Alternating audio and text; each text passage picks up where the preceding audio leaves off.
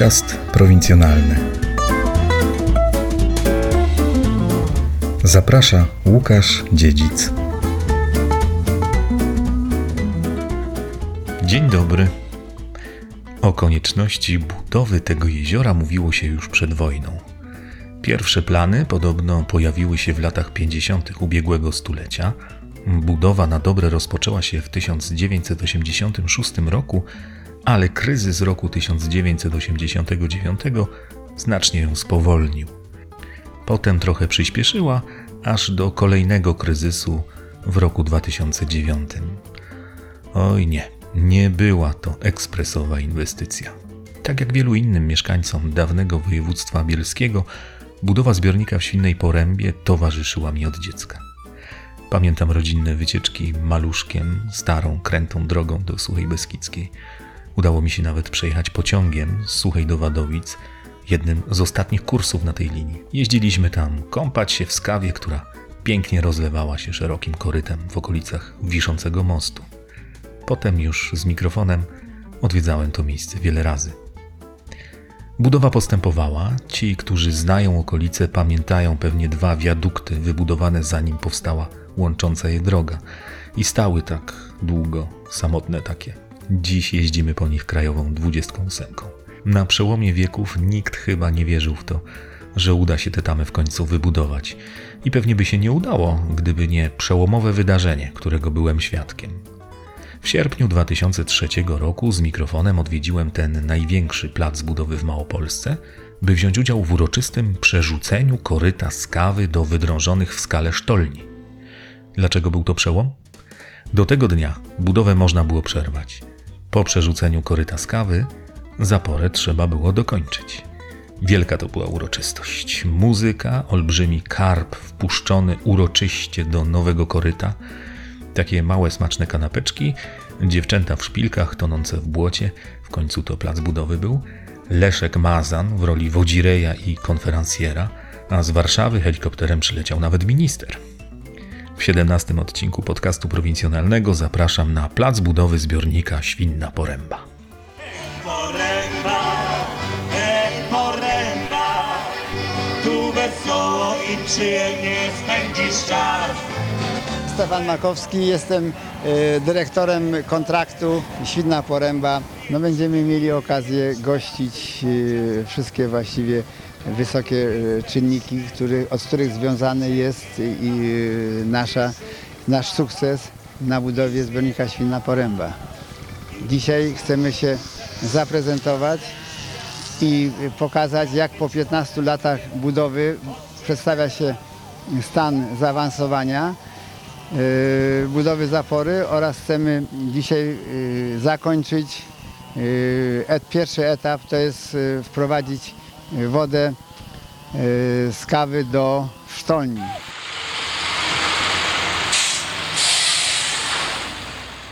Stoimy teraz w miejscu, w którym już wkrótce popłynie skawa. Na razie jest to puste koryto przygotowane. Odgrodzone I wał, bryłą, Prawda, od yy, zasadniczego nurtu rzeki.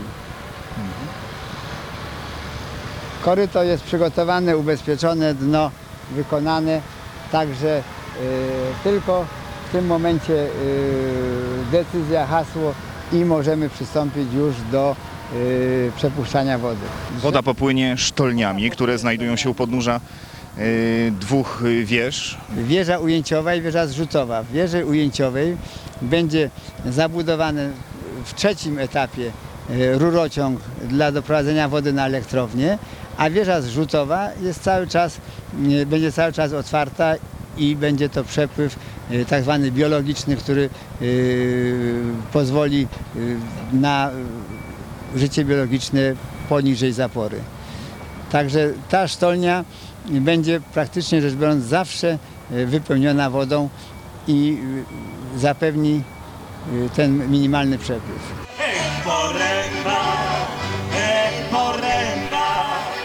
Tu wesoło i przyjemnie spędzisz czas. Ej, poręba. Nie ma odwrotu. Ta, ani jednej kropli. ta zapora musi powstać, musi być zbudowana. Z kawy się już nie da zawrócić do źródeł. Ona popłynie nowym swoim korytem, a więc stało się, dokonało się. i śpiewa las. I cóż nam więcej, do szczęścia trzeba, jak być w porębie, choć jeden raz. Marcin Stypa, menedżer obszaru hydrotechnicznego Skanska SA. To jest dla nas najważniejszy punkt. Woda zaczęła iść. Co prawda jest skawa niska, w związku z powyższym ten efekt nie jest do końca taki, jak być powinien, ale za chwilę zacznie iść fala, która przesłoni dno i wejdzie do sztolni i za jakieś 5, może 8 minut będzie można ją zaobserwować już na zewnątrz, tam gdzie, były, gdzie oglądaliśmy przed chwilą e, wyloty, tak zwane kanały wylotowe. Teraz już nie ma odwrotu, a jeśli jednak zdarzy się, że pieniędzy nie będzie, czym to grozi? E, Grozi to mówiąc szczerze katastrofą budowlaną, bo nastąpi niekontrolowane podpiętrzenie wody. E, Przy stanach katastrofalnych, takie jak w 2001 roku czy 1997 roku, woda przeleje się przez istniejącą grodzę i za, zacznie ją podbierać od drugiej strony, bo tam jest po prostu nic nie jest przygotowane. I to jest kwestia wtedy czasu, żeby, żeby rozebrało, mówiąc brutalnie, całą tą grodzę i w tym momencie mamy falę wysokości kilkunastu metrów, może kilku metrów, to jest dzisiaj ciężko powiedzieć, która idzie prosto na Wadowicę i na pewno uderzy, że tak powiem, e, w Kraków. Czyli nie ma wyjścia, budowa musi być kontynuowana i to podejrzewam w bardzo szybkim tempie. W moim przekonaniu tak, przy czym trzeba brać pod uwagę również to, że Skawa jest rzeką bardzo kapryśną. Często jest taka jak dzisiaj, gdzie można powiedzieć, że w zasadzie wody nie ma i suchą nogą o mało co przejdziemy na drugą stronę. Ale często jest tak, że praktycznie rzecz biorąc wszystkie te e, drzewa i krzaki, które dzisiaj widzimy na lądzie, znikają pod wodą. Bez tej zapory. W związku z powyższym to chyba pokazuje jasno, jak, jak, jak bardzo jest nam potrzebna. Zgodnie z planami y, napełnienia, napełnienie jeziora powinno rozpocząć się w roku 2010, ale słyszałem też y, o tym, że istnieje bardziej optymistyczny wariant, mowa o roku 2008. Oba terminy są możliwe pod e, dotrzymaniem warunków finansowania. Sprawa w tym momencie się rozbija przede wszystkim o pieniądze. Od strony technicznej jest to jak najbardziej możliwe.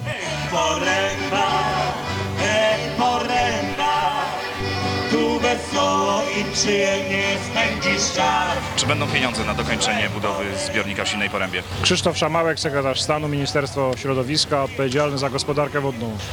No muszą się oczywiście na, znaleźć te pieniądze, dlatego że budowa jest w takim stopniu zaawansowania, że trudno sobie wyobrazić, żeby ktoś ją teraz mógł zatrzymać. Oczywiście na pytanie, jakie pieniądze, w jakiej wysokości, skąd pochodzące, trudno mi w tej chwili odpowiedzieć, bowiem możliwe są dwa podstawowe źródła. Albo finansowanie z, ze środków budżetu, albo ze środków e, parabudżetowych, czyli funduszy Narodowego Funduszu Ochrony Środowiska. Ale czy jedno, czy drugie na pewno będzie użyte do kontynuowania tej inwestycji. E, Sądzę, że w najbliższych latach powinniśmy do, doprowadzać do koncentracji środków, czyli dokończenia tych kilku rozpoczętych budowli e, zbiorników wodnych w Polsce. Myślę tu o Wiórach, myślę tutaj o Świnnej Porębie. E, Natomiast z rozpoczynanych nowych chyba rozpoczniemy tylko zbiornik Racibórz, a wszystkie inne powinniśmy kończyć, dlatego że nie ma nic gorszego, to podraża oczywiście budowę i e, wydłuża czas osiągniętego efektu wtedy, kiedy budowa trwa 20 czy 30 lat, a takie były przypadki w przeszłości.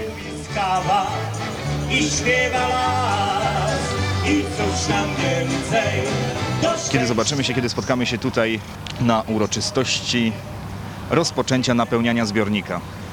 No, jeżeli by to wszystko dobrze poszło, to e, plan jest na 2010 rok, a mamy, e, przyznam, już e, takie przymiarki robione też na 2008 rok.